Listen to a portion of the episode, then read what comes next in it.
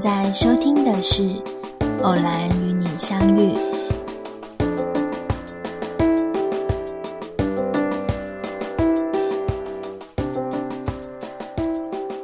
你好，吃饱了吗？我是音频发起人乐乐，高兴可以偶然与你相遇。在这里，有关于灵性成长及心灵疗愈的主题分享，以及隐藏在不同专业的斜杠心灵工作者故事，还有让你好哭好笑、感同身受的听众故事投稿时间。今天的主题是要怎么样走出情伤？噔噔噔噔。今天呢，我们直接来切入就是粉丝投稿的部分哦。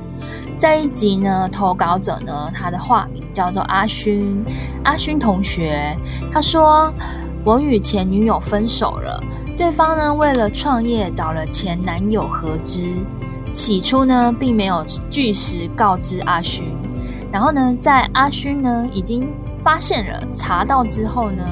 终究呢，会觉得有点怪怪的。这个时候，他们的谈话内容呢，就让阿勋觉得好像比较像是精神上的出轨了啦。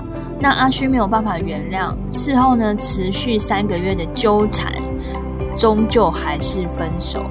那在这段感情里面，阿勋说他觉得他付出非常多，而对方很自私的行为呢，让阿勋没有办法释怀，而且呢，就是让阿勋也会恶言相向对对方。然后在这段感情里面就形同陌路了。阿勋说呢，由于内心的创伤很重，需要时间和管道让自己慢慢的走出来。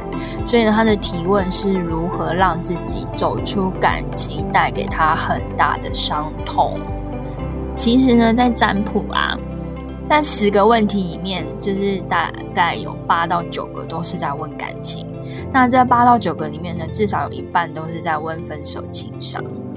虽然在今年二零二零年三月过后以后，就是问事业、问前途的这个比例有增加非常多，来到五十五十趴，但是在以我过去八年的经验来说，问感情的还是占大多数。我个人没有办法接受，就是占卜问的问题是，请问我要怎么跟他复合，或者是占卜来问的问题是问说，请问，呃，我要怎么样，就是可以让对方疯狂的爱上我。这个在占卜师的职涯生生涯中是很常遇到这种，会让我们就是深深深呼吸，然后就觉得 怎么会这样子问？那不是说不能问这类型的问题，而是这样子的一个呃投射的问法，就很明显他搞错占卜可以为他带来的一个呃指引的目的，可能就只是以为占卜是可以给他方向。但是实际上，他的心理期待是希望占卜可以给他答案。这个答案是关于要怎么样做到他要做到的事情。那这其实就跟我们就是生长的过程中有很大的关系啊。就是小时候呢，我们很习惯有标准答案，很习惯了有父母师长告诉我们做什么事情该怎么做。但是呢，没有一堂必修课在修。感情上遇到问题，我可以怎么做？嗯，学校老师不一定有机会会教你，父母呢也不一定呢可以跟你讨论这个话题。所以呢，我们在平常求学的过程中，自然而然会养成一个问别人的习惯。那其实感情它本来就没有标准答案了。就算阿勋，呃，他今天投稿问的问题是走出感情带给他的伤痛。我这边能提供给阿勋的方式，是我自己个人的经验，但也不一定是适合阿勋的。所以呢，我会讲几个方向，比如说呢，呃，这是我某一个客人、某一个粉丝，他用这样的方式，我觉得，诶，他走出情商就疗愈的蛮快的。那我就会用不同的角色或是角度，跟阿勋来分享，要怎么样走出感情这方面的情伤。那情商这件事情呢，我们就会牵扯到，到底情商多久是一个合理的范围、合理的时间、合理的数字哦？一般来说，我个人觉得，嗯，一年内都还是合理。是不是觉得很久？有一些星座呢，他可能不用等到一年哦，他可能觉得三个月他就受不了了，没有反应。那星座呢？改天我们请星座大师来，再跟大家分享一下哪些星座是就是分手后可以快速复原的星座，比例比较高的。那我个人觉得是一年之内啦，尤其是如果这段感情对你自己来说是你很用心投入，然后是很深沉的去面对的感情的话，的确是需要稍微多一点，但是又不要太多的一个时间期限。那有的人他可能会觉得一个月是很长，那我也只能说，嗯，厉害厉害，蛮厉害这样。说到分手的时间跟阶段呢，这边呢我就提供给大家呢几个我自己觉得我自己用过，然后身边的人用过，然后粉丝们用过还不错的几个方式。第一个就是在分手的那短短的期间，嗯，大概算是。一个月吧，初期，刚分手的初期呢，先让自己接受这个事实。第一点，这是接受事实这一点非常的重要。为什么？因为很多时候分手，如果不是我自己意愿的情况下分手，我们的心理的一个防卫机制，还有大脑的一个保卫机制，会为了避免让我们陷入太痛苦的那个感受，它会用很多方式去让我们否定。否认这个事实，或者是逃避面对这个事实哦。所以呢，第一步先让自己接受这个事实，因为呢，你呢接受之后，你才有办法去面对伤痛。怕痛呢，会让我们想要逃避，还有挽回，因为这样子我们就不用面对自己的脆弱了，或者是我们会否认这个事实，以为呢只是暂时骗过自己。哦，例如说啊，他可能是现在太忙啦，或者是啊，他可能只是一时的情绪上来啊。我相信过几天我们冷静之后，应该就没事了吧？等等的，我会给自己脑补很多这种对方的想法啊。奇怪，在一起的时候怎么不会脑补？啊，在一起的时候也会脑补，只是脑补在另外一个层面这样。我们通常在感情之间，我们会去想象对方不爱我们。可是，在分手之后呢，又会想象对方其实是爱我们的，就会去想说，呃，他那他如果真的不爱我了，为什么他前几天还要这样子特别跑来我家，帮我送东西啊？或者是如果他不爱我的话，他为什么还要怎么样怎么样怎么样？就会给自己非常非常多画面跟回忆，去唤醒自己，去相信哦，对方还是爱爱我的，我就可以不用去面对这样子的痛苦了。这样其实是会让你分手的阵痛期更长哦，所以不建议你分手初期你就做一个这个防卫机制。分手初期其实我认为最重要就是接受这个事实，以及面对直接面对这样的伤痛。面对呢，就是你就去接受啊，就嗯，对，对方就是劈腿了，对，对方就是不爱我了。感情就是这样，他可以上一秒很爱，下一秒就不爱。在一起是两个人的事情，分手只要一个人决定就好了。非常 sorry，学校老师跟父母没有告诉你的事情，就是感情跟社会一样残酷和现实，没有错，就是这样子。那第二步呢？如果你已经第一步完成，已经接受这个事实，面对这个伤痛之后，第二步就是允许自己尽全力的去崩溃。崩溃呢，要在一个安全的环境下崩溃。女孩们建议不要呢去夜店买醉啊，不要去酒吧呃喝到挂啊。如果可以的话，就在你自己的房子里面哦，房间里面，你可以找朋友陪你喝个烂醉，你也可以自己一边看韩剧，然后一边喝酒哭惨都可以。但是请你在一个安全的环境之下，而且呢，呃，饮酒呢虽然是呃不太好的，然后你要注意一下，要会不会过量酒精中毒之类的。在条件许可、安全环境之下，让自己好好的崩溃。七天之内呢，不要强迫自己坚强和理性，允许自己懦弱，找信任的朋友或者是家人陪伴着你。这是呢，度过最痛、最痛的前七天最好的方式。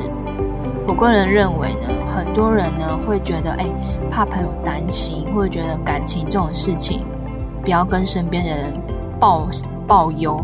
大部分都报喜不报忧哦，不要报忧。其实这样子只会让你自己坚强的更无可奈何而已。越是脆弱的阶段呢，越是要懂得伸出一双祈求支援的手，因为你让别人有机会关心你跟靠近你，也是让别人有机会为你付出爱。让爱在你和其他人之间的关系流动，也是非常好吸引爱重新回到你生命的一个方式。所以建议大家，分手后七天内尽情的哭吧，尽情的释放吧。你在这个阶段呢，你可以尽量的去宣泄，然后让对方。在你的心中就是一个十恶不作的大坏人，你要把他想象很烂烂透了都可以，你尽可能去想着对方的不好，而不是想着对方的好，因为你呢只能够把对方想得够烂，你才能在下一个阶段变得比较理智。可是如果你这个阶段呢，你又还是自我拉扯的很严重。一边讲说，嗯，他怎么可以这样子对我？他怎么可以说走就走，把东西都带走，然后也不跟我多说什么？然后呢，下一步就说，他是不是因为怕跟我讲话，然后他会心乱？他是不是怕跟我讲话，我会觉得有机会？他是不是还是为我好？哎，不用哦，可以不用为对方想那么多。他可以帅气的跟你提分手，还可以帅气的跟你说，OK，我们分手吧。无论这个帅气是开心的、难过的、痛苦的、生气的，都可以。既然他都已经做了这个决定了，拜托你就不用再替他想那么多了，就认真的抱怨他。当你宣泄到一个阶段的时候呢，就会到下一个步骤，拥抱自己，好去努力的呢，去想着对方呢对你的坏，努力想着他怎么伤害你。努力去想着你的付出是怎么样被浪费的，把他所有的自私狠狠的在内心痛过，这些泪水和伤痛流经的心啊，你才能被抚平。这个阶段，你一定要注意的一件事情就是保护自己，不要做重大的决定。刚分手的时候呢，大脑分泌的腺体呢会让人有超乎平常的思维，所以呢，不要在这个时候做任何决定，也要保护好自己的安全。我已经接到在 N 个案例，这个时候呢，很多女生啊，尤其是女生，男生也是有，但男生比例比较少。很多女生就花钱去做那个复合的那种法事啊、法会啊，那一一个就是好几万块，三四万起跳，就是被爱冲昏头的情境，在这个时候就是可以看得特别明显。也不是说不好，也不是说不准，只是你拿着三四万块去旅行，然后疗愈自己的伤痛，不是更有体验、更有感觉吗？那法事法会这种，就是把你的决定权交给莫名的苍天，这件事情，不觉得很没有安全感吗？不是自己努力的，不是自己去转换的，这种不持久啊！治标不治本啊！同学们醒醒啊！在这个阶段呢？结束释放之后呢，所谓的宣泄情绪期已经过了，你开始慢慢可以冷静了。要你再讲出他十个坏话，你已经讲不出来了；要你再为他流一滴眼泪，你你已经觉得有一点难挤出来了。那个感情的悲痛已经没有在心里面那么明显，那么阵痛了。这时候呢，其实呢，你已经到了中期的部分，分手中期。你开始呢，可以回归日常生活，让自己正常的去面对生活的琐事。此时呢，你让自己恢复平日的作息，偶尔呢，还是可以有情绪的，在安全的环境跟时刻去宣泄。你可以呢，用写日记呀，写信给他，然后烧掉，当做他去到另外一个时空也可以。或者是呢，你要看电影去抒发，亦或是呢，你要开始去阅读一些心灵方面的。呃，书籍呀，或者是关于感情方面的书籍、心理的书籍都可以。你开始让自己回归正常生活，你会发现，嗯，没有什么好抱怨了。你开始也不会想要怪任何一方，包括怪你自己，或是第三者等等的。这个时候分手中期，你的心已经比较可以理智的一个状态了，回到平日生活的状态。为你自己努力，这非常的重要。在这个努力的过程中，可以回看这段感情带给你什么样的价值，以及在这段感情中你学会了什么，成长了什么。哦，理性用在中期就好了，前期不用太理性。我刚才已经强调，前期就尽可能的把它当做是一个烂人就好。中期呢，你要开始学会在这段感情中成长跟思考。这个时候呢？去呃反问自己，或者是呢评估看看自己是否有办法准备迎接新的感情，或者在这个时候再去思考双方是不是还有机会复合。这样复合的意义对你来说是不是真的重要，而且对你们双方是真的有加分的？这个时候呢？做的沟通才能是对彼此最好的沟通，而不是一分手然后啊痛苦啊，然后什么的，然后马上就进到下一个阶段，其实是比较不适合的。这个阶段呢，去接受这段感情，你有很多的收获，开始去看、去欣赏这段感情带给你的快乐和价值，其中呢，一定有不少是你的努力和成长。什么是努力和成长呢？你在这段感情里面是不是真的真心为对方付出？是。你是不是很把对方放在心上？是。你是不是为了对方去调整你自己一些呃习惯啊，或者是看事情的态度啊、说话的方式啊等等的？有，很好，那就是你有进步，你有努力的地方。你在看这些努力和成长的时候呢，反问自己：你在这段感情里面，你为你自己个人成长和努力什么？这就是我们常说的，很多人在亲密关系里面很容易过于去投入，过于去想要掌握这段感情，付出太多而牺牲自己。